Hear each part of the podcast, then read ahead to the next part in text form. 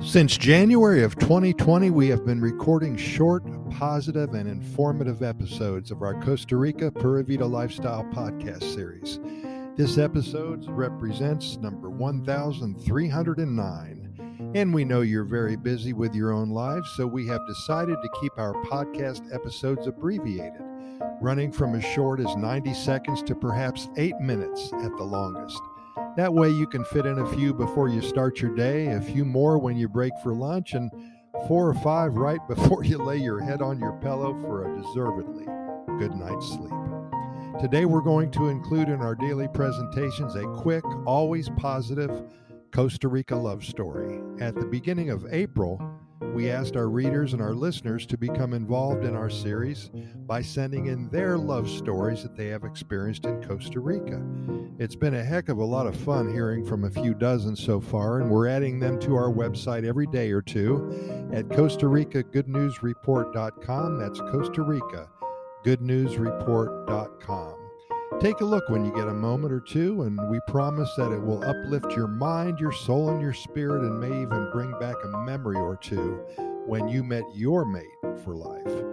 And if you did meet the love of your life here in Costa Rica, then by all means send in your story via email at Costa Rica Good News at gmail.com. That's Costa Rica Good News at gmail.com. We'd love to share your Costa Rica love story with all of our readers and listeners. And with that in mind, here's a quick love story to get you going in a positive light. Haiti and Fernando. Driving rain and thunder brought these two kind souls together, and they celebrate their love every day. Let me explain a little. We just heard from Fernando. In 2015, he was on vacation here, his first time. He came from South Florida and he was used to the pop up thunderstorms, but not thunderstorms on steroids like here in Costa Rica. Wow. Fernando was walking in downtown San Jose without an umbrella, his first mistake. It began to pour and he ducked into a bookstore right by the Teatro Nacional, right in downtown San Jose. Haiti was working there and their eyes met. Fernando was soaking wet and Haiti gave him a paper towel.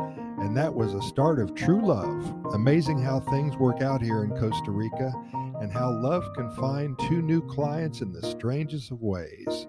Fernando calls Costa Rica home now, and they're reading a lot of books together. Their favorite novel is The Book of Love. It's a bestseller, and we have another couple who have found their own little slice of paradise.